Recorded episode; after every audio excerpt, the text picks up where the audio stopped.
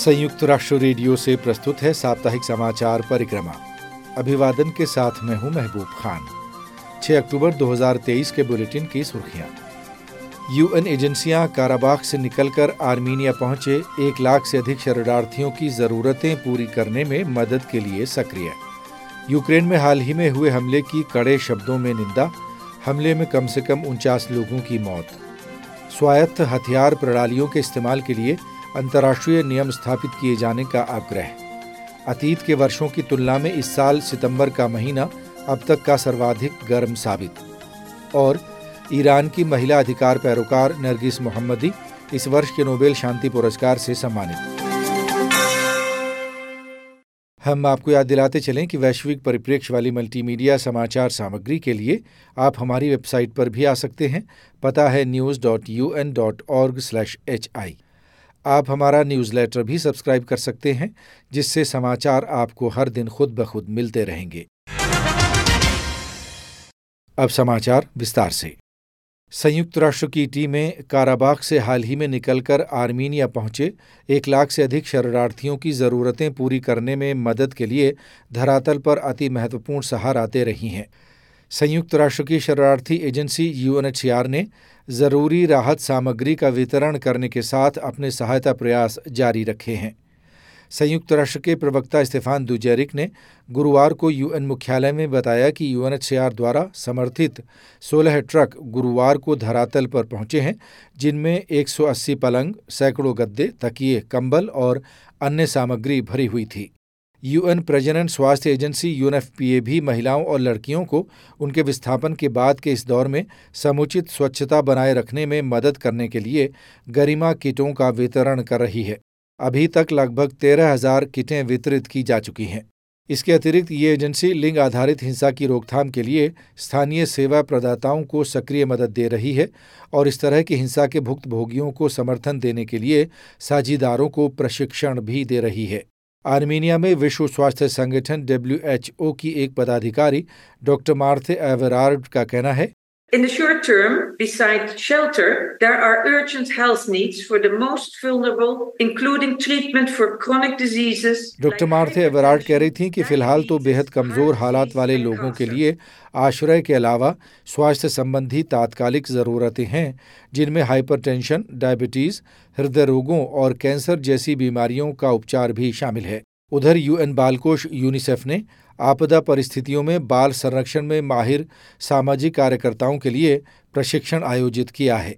UNICEF मनोवैज्ञानिक समर्थन सेवाएँ और बाल संरक्षण के मामलों का प्रबंधन बेहतर बनाने पर भी काम कर रहा है।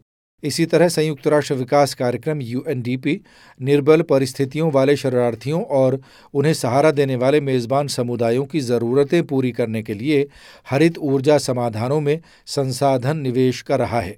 इन समाधानों में सौर ऊर्जा पैनल, पानी गर्म करने वाले उपकरणों और जैव शौचालयों का संचालन शामिल है। संयुक्त राष्ट्र महासचिव अंतोनियो गुटेरेश ने गुरुवार को यूक्रेन के कुपियंस्क ज़िले में हुए हमले की कड़े शब्दों में निंदा की है, जिसमें कम से कम उनचास लोगों की मौत हुई है और अनेक अन्य घायल हुए हैं। इससे पहले इसी सप्ताह यूएन मानवाधिकार निगरानी मिशन ने अपनी एक नई रिपोर्ट प्रकाशित की, जिसमें देश में मृतक संख्या और मानवाधिकार हनन के मामलों पर चिंता व्यक्त की गई है। कुछ और जानकारी के साथ सचिन गौड़। संयुक्त राष्ट्र महासचिव के प्रवक्ता स्टेफान दुजैरिक ने गुरुवार को महासचिव की ओर से एक वक्तव्य जारी किया, जिसमें उन्होंने इस हमले की कठोर निंदा की है। यूएन के शीर्षतम अधिकारी ने ध्यान दिलाया है कि आम लोगों और नागरिक प्रतिष्ठानों पर हमले अंतर्राष्ट्रीय मानवतावादी कानून के तहत निषिद्ध हैं और उन्हें तत्काल रोका जाना होगा। खारकी क्षेत्र के एक छोटे से गाँव में हुए इस हमले से बड़े पैमाने पर जान माल की क्षति हुई है। इस गाँव की आबादी लगभग 300 बताई गई है। यूक्रेन में मानवीय राहत मामलों में संयोजन के लिए यूएन की वरिष्ठ अधिकारी डेनिस ब्राउन ने इस हमले पर गहरा क्षोभ प्रकट किया।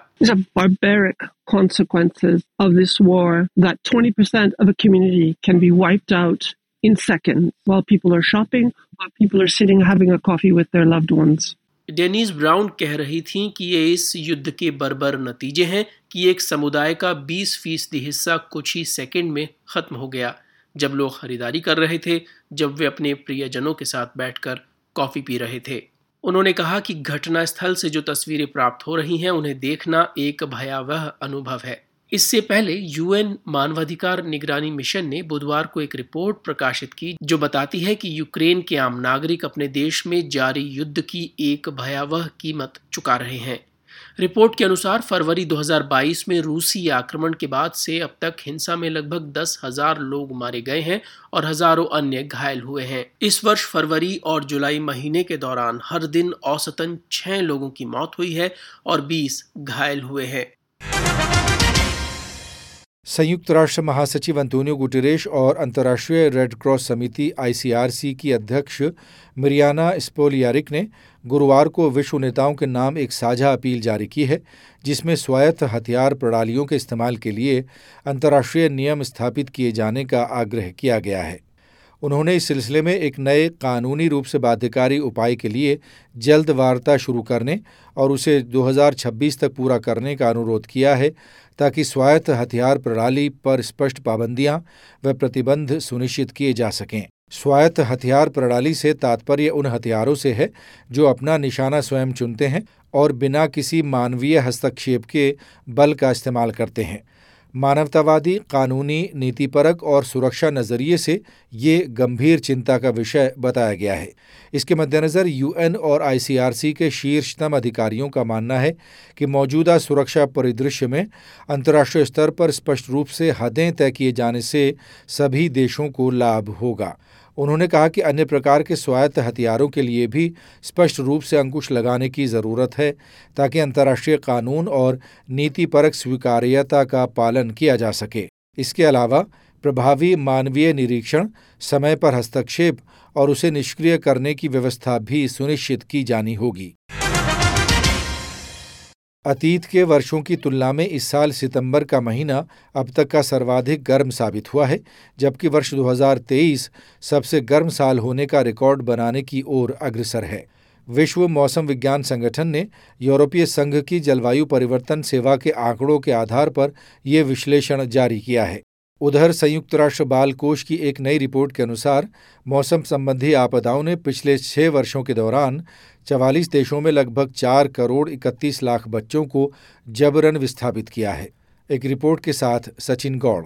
इस वर्ष सितंबर में पृथ्वी की सतह का औसत तापमान 16.38 डिग्री सेल्सियस दर्ज किया गया, जो कि सितंबर 2020 के पिछले रिकॉर्ड से 0.5 डिग्री सेल्सियस अधिक है। औद्योगिक काल से पहले की तुलना में पिछला महीना लगभग एक दशमलव सात पाँच डिग्री सेल्सियस गर्म था। यूएन की मौसम विज्ञान एजेंसी ने बताया है कि यह दर्शाता है कि भूमि और समुद्री सतह पर अभूतपूर्व तापमान के रुझान अब भी जारी हैं। साथ ही ये चिंताजनक संकेत भी है कि ग्रीन हाउस गैस उत्सर्जनों के कारण किस रफ्तार से जलवायु बदल रही है। कॉपरनिकस जलवायु परिवर्तन सेवा के अनुसार इस वर्ष सितंबर के महीने ने नया कीर्तिमान स्थापित किया है। उनके अनुसार इस चरम महीने ने 2023 को अब तक का सर्वाधिक गर्म साल साबित होने की राह पर धकेल दिया है। औद्योगिक काल से पहले के औसत तापमान की तुलना में ये लगभग एक दशमलव चार डिग्री सेल्सियस अधिक होगा। इस बीच संयुक्त राष्ट्र बाल कोष ने शुक्रवार को बताया है कि मौसम संबंधी आपदाओं की वजह से पिछले छह वर्षों के दौरान चौवालीस देशों में सवा चार करोड़ से अधिक बच्चे जबरन विस्थापन के लिए मजबूर हुए हैं। नोबेल समिति ने शुक्रवार को इस वर्ष ईरान की मानवाधिकार कार्यकर्ता नरगिस मोहम्मदी को नोबेल शांति पुरस्कार से सम्मानित किए जाने की घोषणा की है। संयुक्त राष्ट्र मानवाधिकार उच्चायुक्त कार्यालय ओ ने समिति के इस निर्णय को ईरान की महिलाओं के साहस व संकल्प का प्रतीक करार दिया है। यूएन महासचिव ने इस पुरस्कार को उन सभी महिलाओं के लिए एक श्रद्धांजलि बताया है, जो विश्व भर में अपने अधिकारों की लड़ाई लड़ रही हैं। इससे पहले यूएन मानवाधिकार कार्यालय की प्रवक्ता लिज थ्रोसेल ने जिनीवा में पत्रकारों से कहा कि ये पूर्ण रूप से स्पष्ट है कि ईरान की महिलाएँ दुनिया के लिए प्रेरणा स्रोत रही हैं। नरगिस मोहम्मदी फ़िलहाल राजधानी तेहरान की एविन जेल में 16 वर्ष की सज़ा काट रही हैं। उन्होंने कई वर्षों तक एक पत्रकार के रूप में काम किया है।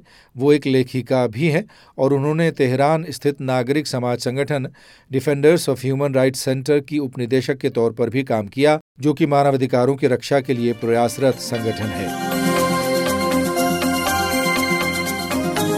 तो आज के बुलेटिन में बस इतना ही। अब महबूब खान को अनुमति।